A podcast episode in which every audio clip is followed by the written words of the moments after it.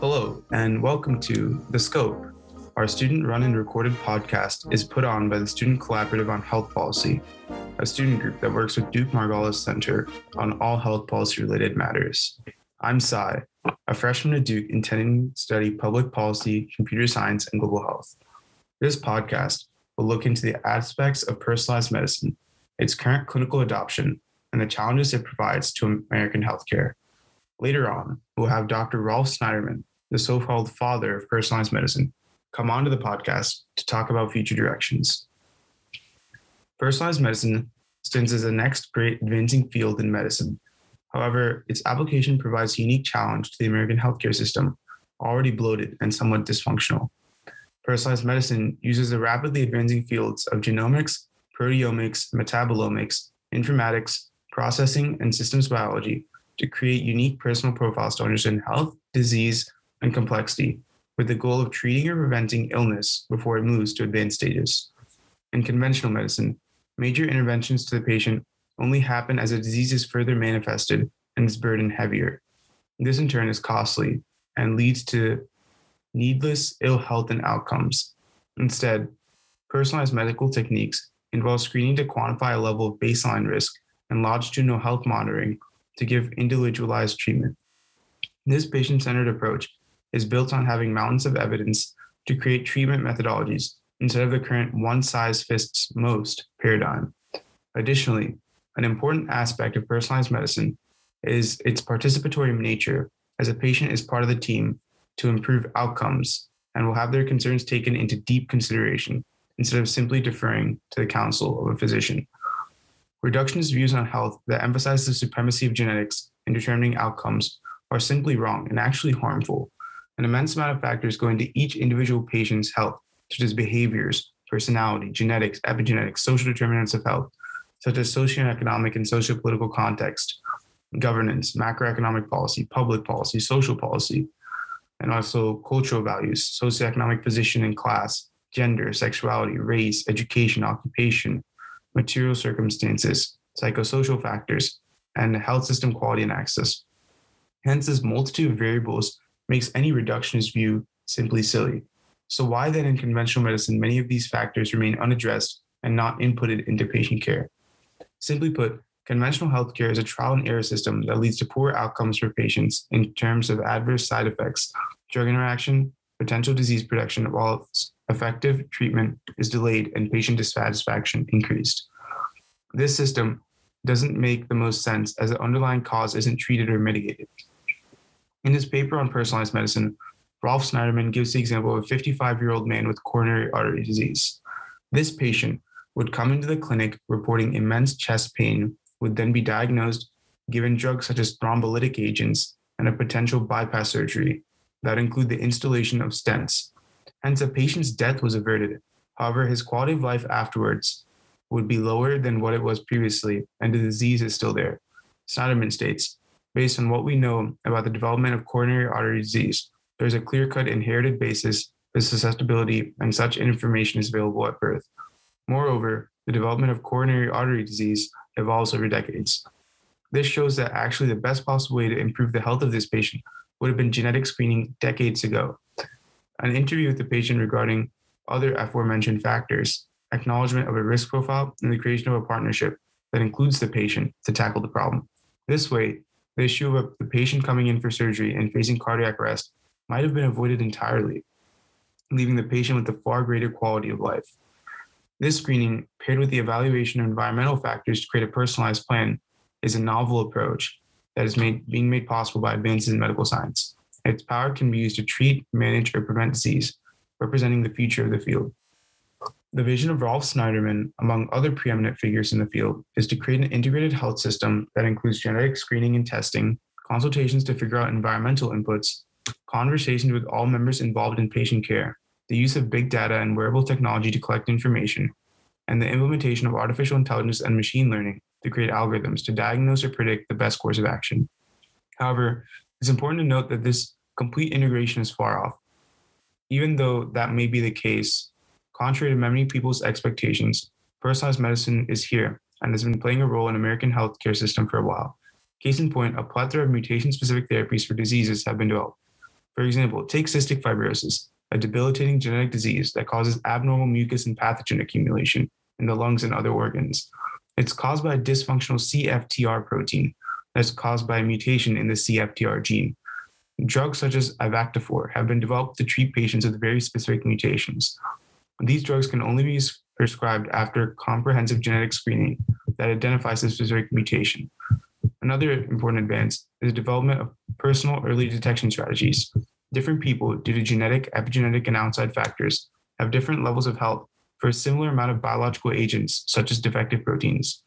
Drescher et al. Studies the utility of collecting longitudinal patient data on the levels of the C A one twenty-five protein in their system.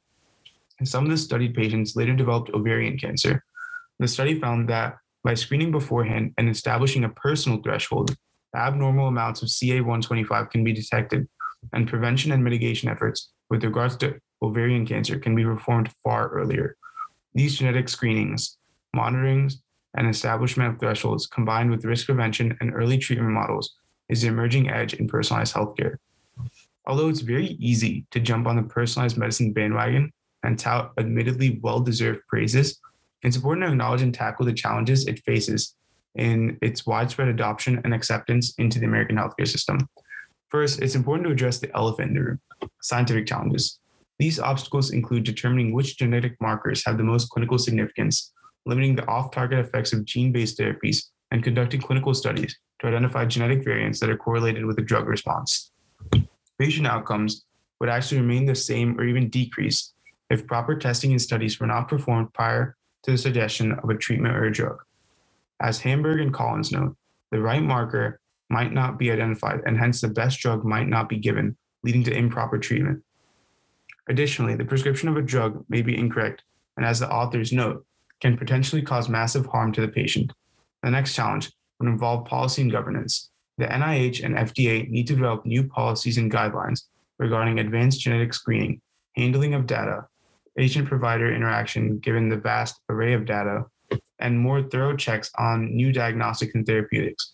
Both departments have a, quote, shared vision of personalized medicine and scientific regulatory structure needed to support its growth, meaning that while regulation must be created and maintained, innovation cannot be stifled.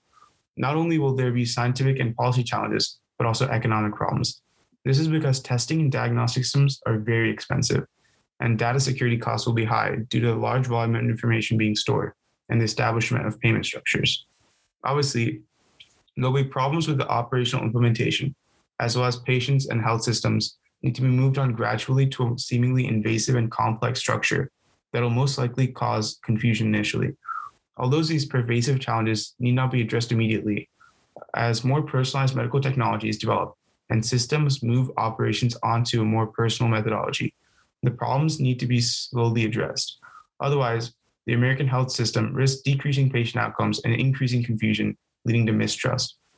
It's easy to see that personalized medicine is a culmination of the scientific, medical, and policy achievement of the twentieth and twenty-first centuries. It includes all aspects of a patient's life and takes them into consideration to develop tests and treatments.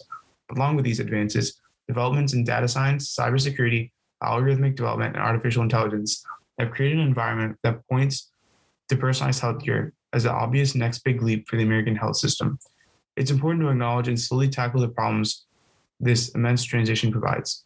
These challenges are not only scientific, but also include policy hurdles, economic woes, and operational obstacles. The dream of medicine to cure and do no harm is now seeing the next great frontier, and we will all be part of it. For the next part of this podcast, we'll have an interview with a distinguished guest. And welcome back to The Scope. Today, we're going to discuss an emerging frontier in medicine, personalized healthcare. In the previous section of this podcast, we went over the basics of personalized medicine, its applications, implications, and challenges.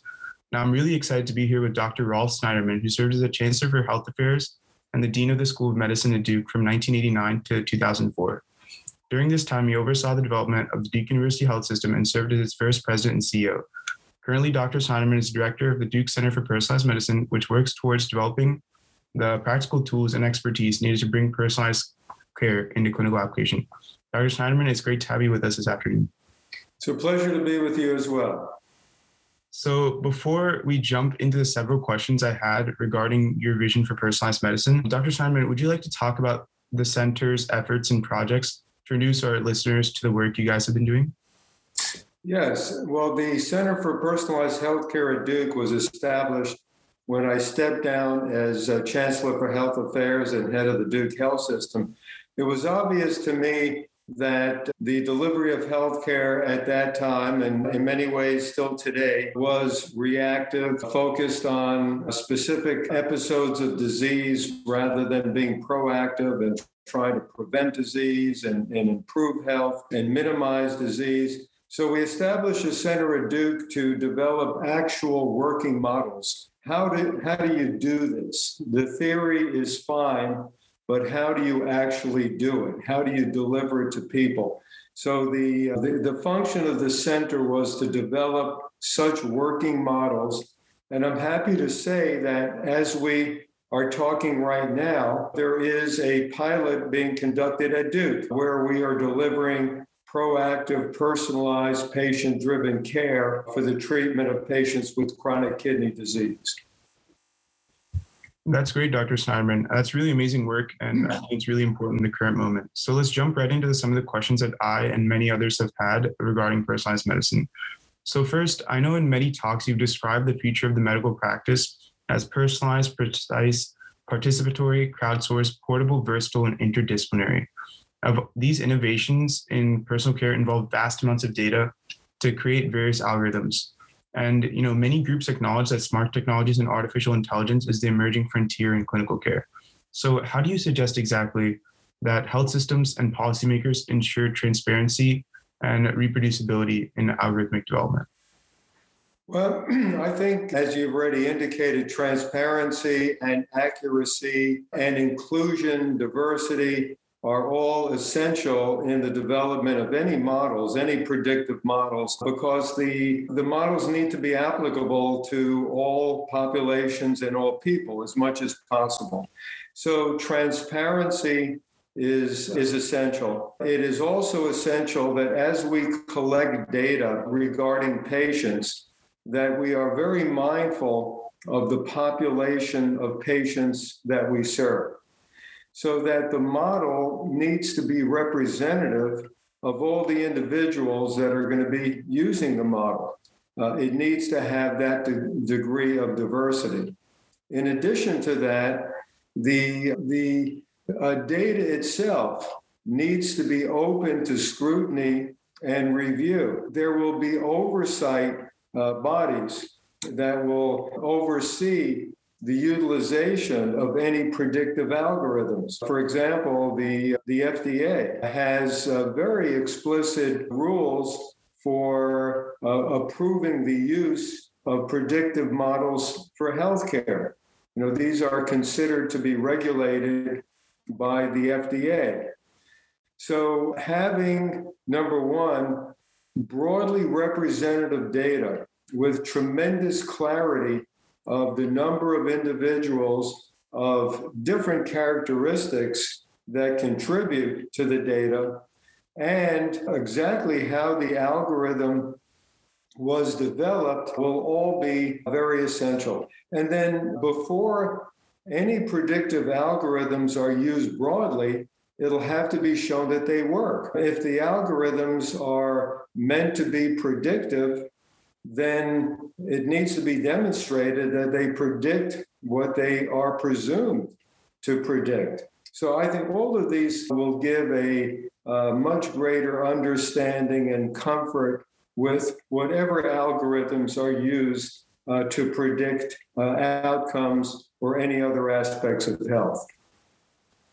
Right. And so this is mainly indicative of a iterative development process that ensures participation from many different groups as well as diversity. And also, um, not regarding algorithmic development, but a key aspect of your vision and the vision of others regarding personalized care is extensive patient engagement, participation in the conversation and counseling. Key stakeholders note that communication with the patient and the care team is essential for the patient to understand and adhere to their personalized plan.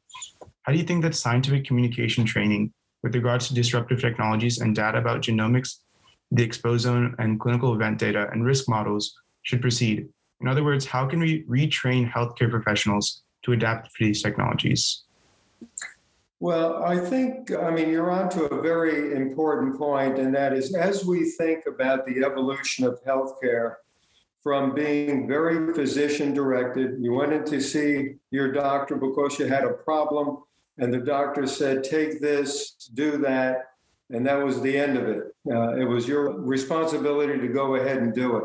Well, one of the things that we know is that that system does not work. We see the increasing development of more and more chronic diseases, and we know that individuals given prescriptions, the percentage of time that people will take the prescription the way it was intended is well under fifty percent. You know, so it, ju- it just isn't working.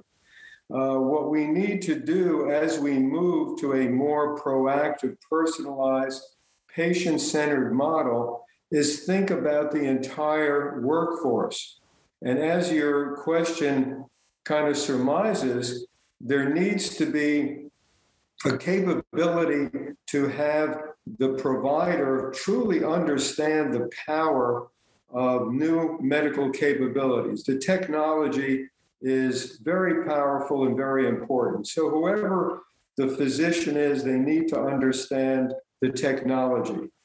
But equally important, and this has been missing, really missing up until now, is making certain that the patient or the individual is a partner in the therapeutic plan. Because without the patient being deeply involved and committed, it's just not going to work. So we need to have the physician or another individual that is working with the physician that truly develops a relationship with the patient, so the patient is involved, listened to, and becomes part of their own care.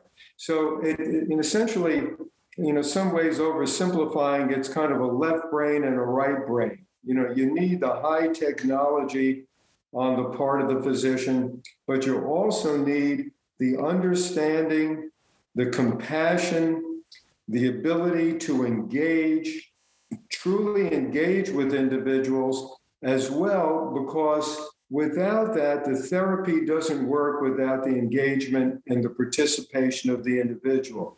Now, whether or not a given physician will do all of these things, or the physician will be involved more in the technical aspects, and there will be health coaches or other providers, remains to be determined. But the goal right now is to train physicians so they understand the spectrum from behavioral interaction with the individual, compassion, empathy, all the way through to understanding the mechanistic background of disease and, and all the different specifics of the technology in care for disease. We need to have them both. One alone of either side is not effective. Right. And most people agree with you exactly that patient engagement is extremely key to this personalized healthcare vision. So do you see um, this training of physicians on these kinds of topics happening within medical schools, or do you see it happening more throughout their careers and their profession? Well, I think starting with medical school, it has to start there. And I'm happy to say that when I was dean, as you indicated, I was dean of the Duke Medical School for quite a long period of time. We started to introduce different capabilities and strategies to have the medical students to truly understand the need for compassion and interaction with their patient. We even had retreats before medical school started and afterwards, using mindfulness meditation so that the, the students in medical school would start really uh, believing and understanding deeply, with a lot of introspection, how important it is to engage with individuals. There is clearly a movement in medical schools in the United States today to understand the, the importance of compassion in being a physician. It all starts with that. When we interview students to be potentially selected for Duke Medical School, the number one characteristic that we look for is an individual that is truly compassionate and cares for people. That is characteristic number one. If you don't have that, nothing else matters. So we need to take that, build on it, and make sure in our medical education, we never lose sight of the fact that the physician is there to care. You know, what I say often is we cure when possible, we care always. You could always care. You cannot always cure. Uh, but as a physician, you always need to care. And we need to train that and get that into the, the fabric of physicians. That's a really powerful statement. I think our a lot of our listeners are uh, pre-medical students that are interested in going and into health professions. So this would be very good advice for them as they develop in their careers. Now, um, back to more about personalized medicine. Studies have shown that the social determinants of health, which include socioeconomic factors, health system, race, ethnic background, and you have additional factors like a built environment and psychosocial factors, among others, actually play a majority role in determining health outcomes longitudinally over a person's life. So how can these factors be quantified and inputted into uh, a personalized healthcare model in a non-biased way that leaves little room for personal judgment? Well, first, you know, let me support what you just said. An individual's psychosocial environment plays a tremendous role in their health and greatly depends on an individual's circumstances. So uh, you would think that that is inherently obvious, but it has not been a foundational element of healthcare up until recently, and, and we're just uh, starting to understand that more and more. The issue of chronic stress, individuals who were subject to, to chronic stress just based on who they are and where they are, the impact of that on blood pressure, on ongoing systemic infl- inflammation is profound. The ability to have a nutritious diet, a balanced diet, to be able to exercise, very much dependent on an individual's background. So the first thing is the awareness of the importance of this. The quantification is going to take time. I mean, we're going to have to have more data, have to have a better understanding of how uh, important uh, these things are and how we actually measure them. But I'm happy to say that in the evaluation of individuals and things that we are doing in our center at Duke, the Center for Personalized Healthcare, we are developing questionnaires that allow us to assess and hopefully quantify the impact of a person's psychosocial background uh, and, and their environment on their health, and to try to develop standardized ways of collecting data to try to determine the impact of the social determinants and to factor that into the individual's personal health plan. That's amazing. And I think it's really important that these social determinants, and especially as you mentioned, these psychosocial factors are inputted into key decision-making and patient care. And going forward with that, as you know, programs such as the Protocol for Responding to and Assessing Patients' Risks, Assets, Experiences, or PREPARE, combined with community-based referral programs such as N C care three sixty, is an emerging edge for helping to mitigate social determinants of healthcare risk factors. So what's the best way to incorporate things like patient values and preferences into a personalized model in the situation that the patient is adamant on going against the suggested route or is non-participatory in the engagement? How does this impact medical care? Well, again, very, very important issue. As we think um, about healthcare, now I've been a tremendous advocate of personalized healthcare, personalized in the sense that we need to adapt the, the care delivery model to not only the individual's physiology and, and pathology, but their beliefs and their social setting, their psychosocial setting. So, you know, when I talk about personalized medicine, it's important to realize I'm not talking about genomic medicine, that medicine is determined by an individual's genes. The genes play a very big role, but it's a much broader issue Uh, that deals with their environment and every aspect of them. But going beyond that, what we have become more and more aware of in the last decade is that large providers, providers such as Duke, that, you know, we're the dominant healthcare provider, not only in Durham County, but pretty much we're a dominant provider in all of the Research Triangle and five, six, seven counties beyond that. So it is our responsibility to understand the needs of the entire population. And in a given population, if you just look at Durham, North Carolina, you could find certain zip codes, Hope Valley, you know, various others, Crowsdale Farms, where the health is absolutely fantastic. That may be right next to these zip codes, where it is an area of deep poverty and projects and inability of individuals to have access to good food or exercise. So you, you may have one zip code next to the other zip code where the lifespan has a difference of fifteen years. So not only do we need to deal with the individual, we need to deal with the population. And it's become uh, a matter of understanding that when we think of personalized care, we need to think of personalized care in the setting of where that patient is, where that individual is. What is their zip code?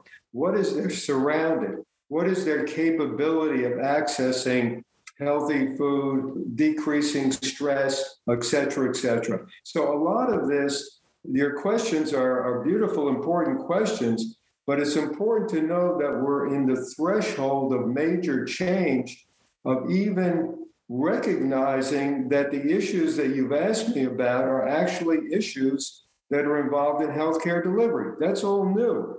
So the uh, the people watching this podcast, hopefully individuals that are interested in either becoming physicians or going into healthcare, you're going to be the ones that are going to be carrying the torch to make sure that we address the issue of the individual, the individual setting, the issue of equity, and all of these things are unfortunately relatively new in healthcare delivery. Right, and I completely agree with that. And when we take into account the individual setting, their socioeconomic position, where they're from, like you said, we compared different zip codes in the Durham area, you create a relationship with the patient as we discussed before. So when we incorporate all these values and preferences and different factors into care, what happens if the patient just doesn't want to follow through or is adamant about doing something different? How do you account in a personalized care model for what the patient values? Okay, so uh, again, th- that's absolutely critical. And uh, let me tell you the way we do it. In the model that we developed uh, in our center, the one that I said is already off and running, when we first have the interaction with the individual, we spend an awful lot of time analyzing with them and having them begin to think about what is it that they want their health for? You know, what is it that they want to be able to do that is worth potentially changing how they do things because it's worth it for them. It is very, very personal. Different people have different goals for what they want for their health. You know, you may want to have your health, but you're going to be an outstanding, brilliant scientist, physician, whatever. You maybe want to be the world's greatest uh, soccer player or basketball player, whatever it is. You'll have your own reasons for wanting your health. But what we do initially is get to know the individual and have the individual themselves start thinking, what do they want their health for? And for whatever they want their health for, what are they willing to do to get the health that they want for their life? So it becomes very personal as to the individual's preferences. What we then do is have the individual set their own goal. You know, we don't give them their goal. They set their goal for what they want to do. We give them areas in which they can improve it, but they set their own goals. We then synthesize the patient's values and their views with what the physician says, this is what we think is your pathway to best health.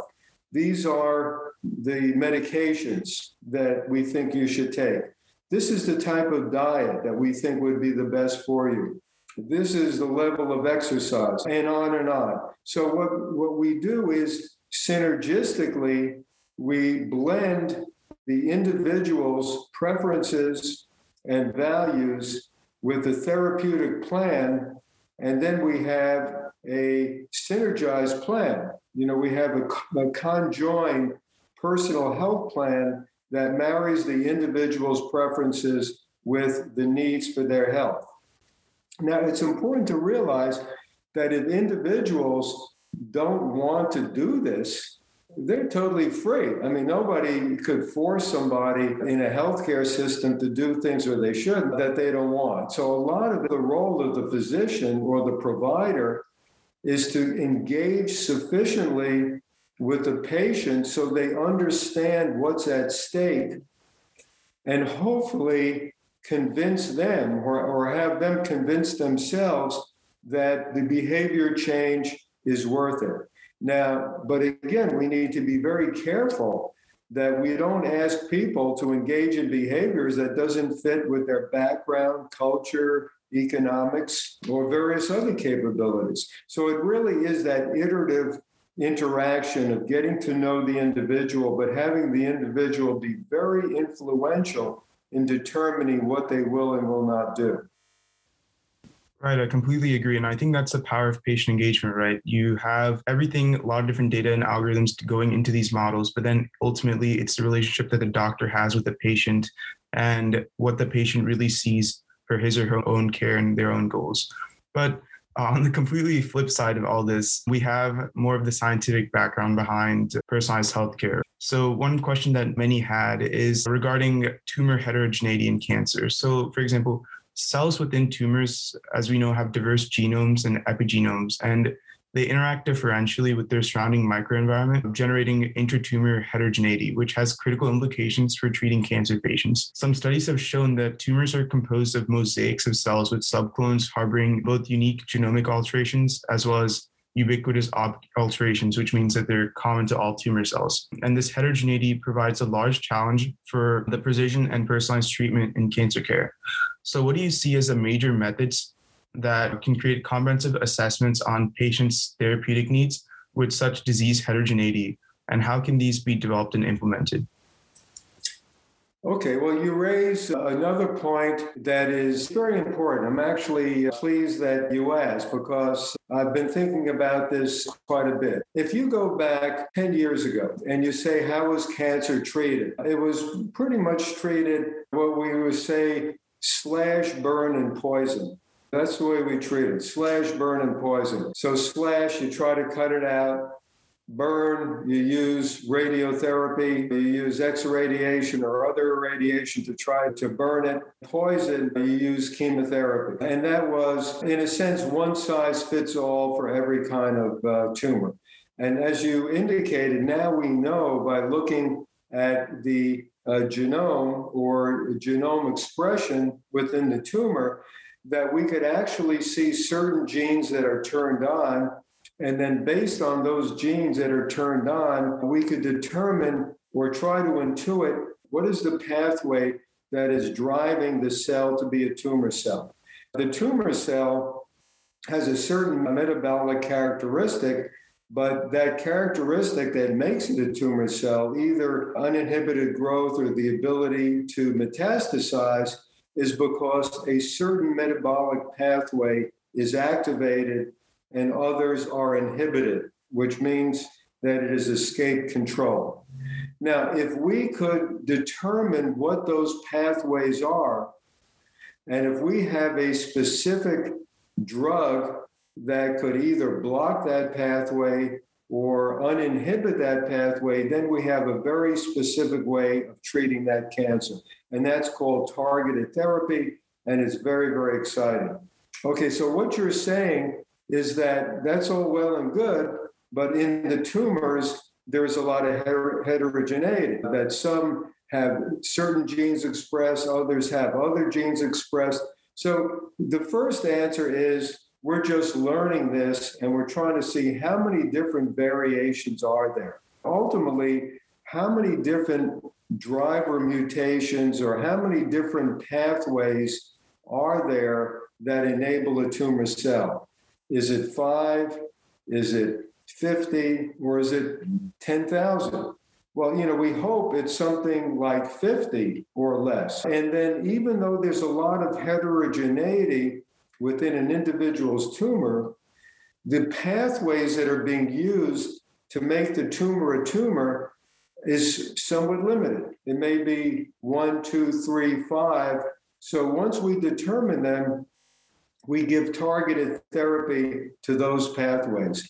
So even though there's a lot of diversity within the tumors, the pathways that are being used may be much less than the degree of diversity. In other words, you could have a lot of diversity, but they all lead to the same pathway. You know, as I was thinking about this, if you look at the number of languages that there are in the world, but even despite the language, what they are describing, how many different words are there to walk or to run or to sit? There may be five hundred different words, but the action is just one: running, walking, sitting. So the genetic diversity leads to an abnormality in using a pathway. The number of pathways are going to be much less, and we're going to become smarter to be able to determine what the genetic diversity is leading to in terms of the pathway, and then focus on the pathway.